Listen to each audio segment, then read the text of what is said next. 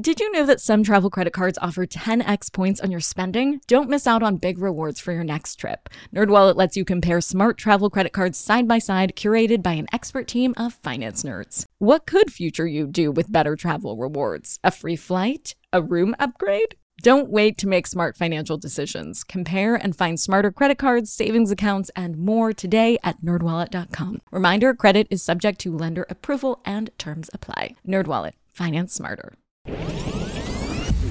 I'm Nicole Lapin, the only financial expert you don't need a dictionary to understand. It's time for some money rehab.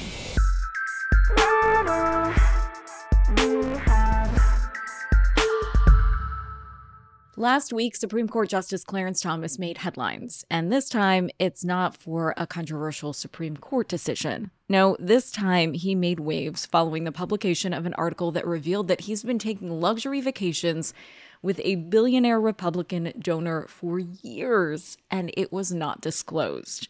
The reason people are so unsettled by this report is because there are ethics guidelines for Supreme Court justices around not accepting gifts, because gifts open the door for bigger gifts, which open the door for bribery. And these luxury vacations have been pretty sweet gifts. The Republican donor and Thomas's apparent BFF is Harlan Crow, legacy real estate developer.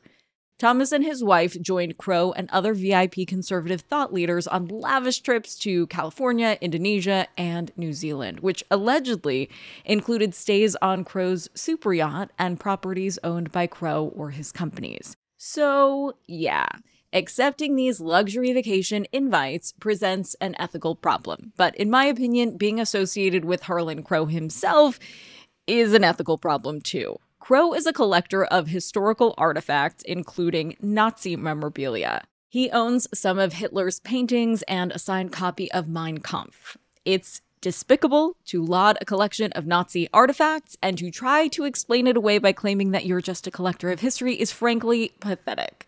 As a Jewish person myself, it simply terrifies me to know that someone who is charged with protecting my rights as an American is cozying up on a super yacht to someone who owns the instruction manual for the movement that took my people's rights and lives away.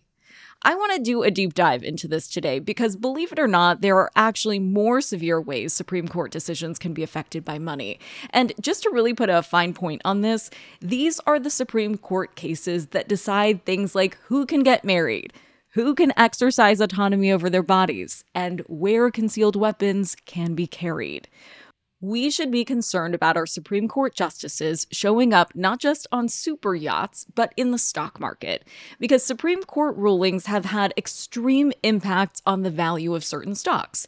Let's take a look at Roe v. Wade, for example, which, as we all remember, was the landmark Supreme Court decision giving women the right to abortion access, which was overturned last year. So, how did the reversal of Roe v. Wade impact the stock value of pharmaceutical companies? Well, bluntly, it was like filling their financial tanks with rocket fuel. As soon as the decision to overturn Roe went public on June 24, 2022, women began stocking up both on long term and emergency contraceptive pills. With abortion banned now in over a dozen states, plus heightened concern nationwide about the accessibility of reproductive health care, the demand for contraceptives is on the rise, and so are the stocks of the companies that make them. Evofem Biosciences, the company that makes contraceptive gel Phexxi, saw its share value more than double directly following the Supreme Court decision, according to CNN Business. What about Supreme Court decisions on gun laws? How do they impact gun manufacturers, you might ask?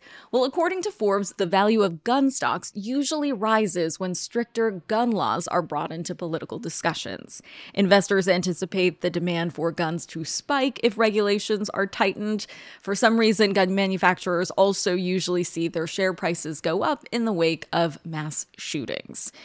In another landmark decision last year, the Supreme Court ruled to expand gun rights, eliminating a long held conceal carry restriction in New York, and gun stocks soared as well. So it seems the hostile political divide on guns is great for gun business either way. Of course, stock prices always fluctuate, but the effect of Supreme Court decisions on the stock market certainly begs the question who is getting rich from these major decisions that affect the health and safety of so many people?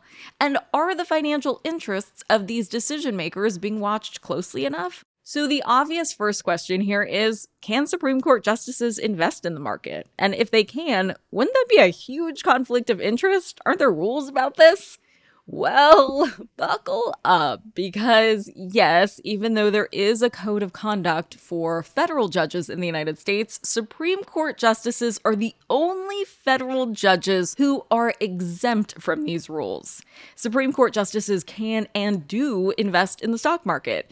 Two of the nine Supreme Court justices invest in individual companies Chief Justice John Roberts and Justice Samuel Alito. Last year, it was reported that they, along with now retired Stephen Breyer, have direct ownership interests in 40 publicly traded companies, many of which frequently appear before the court. Supreme Court justices are expected to recuse themselves from a decision where there might be a conflict of interest. We saw this happen with the newest Supreme Court Justice, Ketanji Brown Jackson, who recused herself from a Harvard affirmative action case because she sits on Harvard's board of overseers. However, as Louis Virelli, a law professor at Stetson University, notes, quote, there is no way to hold a justice directly accountable for a failure to recuse, and there has never been. And the stakes are higher and more complicated when a Supreme Court justice recuses themselves from a case. In a lower court, if you're a judge and you recuse yourself, you're simply replaced by another judge. Simple. However, if you recuse yourself as a Supreme Court justice, you are not replaced. So, if you do recuse yourself, you are dramatically changing the political composition of the group that will make the Supreme Court decision. This is extremely consequential when the Supreme Court case is around a partisan topic. Let's expand our focus for a bit even for federal judges that are not Supreme Court justices, the ones who do need to comply with the code of conduct, the rules are not so clear. According to this infamous code of conduct, United States judges, with the exception of Supreme Court justices, are required to disqualify themselves, quote, in a proceeding in which the judge's impartiality might reasonably be questioned. For instance, when the judge has, quote, financial interest in the subject of the proceeding. The Code of Conduct defines a financial interest as ownership of a legal or equitable interest, however small, or a relationship as a director, advisor, or other active participant in the affairs of a party. However, according to the Code of Conduct, ownership of a mutual fund is not considered a financial interest unless the judge manages the fund. So, to avoid the risk of conflicts of interest, they can divest from individual stocks and invest in mutual funds and diversified investments. But as you may have gathered, the guidelines for what counts as a financial interest leaves a lot of wiggle room for interpretation. And remember, the judges are the ones who make the call on whether or not to disqualify themselves. Does that sound like a foolproof, watertight totally reliable system for ensuring our country's judges uphold absolute integrity and fairness? I don't know about you, but I'm not convinced. For today's tip, you can take straight to the bank. When it comes to how politicians, not just Supreme Court justices, invest, the waters can get even murkier. To read up on how and where your representatives invest, check out the government database United States Senate Financial Disclosures, which I have linked in the show notes.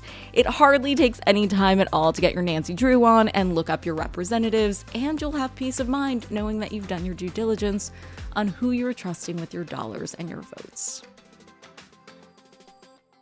Money Rehab is a production of Money News Network. I'm your host, Nicole Lapin. Money Rehab's executive producer is Morgan Lavoie. Our researcher is Emily Holmes. Do you need some money rehab? And let's be honest, we all do. So email us your money questions, moneyrehab at moneynewsnetwork.com to potentially have your questions answered on the show or even have a one on one intervention with me. And follow us on Instagram at Money News and TikTok at Money News Network for exclusive video content. And lastly, thank you. No, seriously, thank you Thank you for listening and for investing in yourself, which is the most important investment you can make.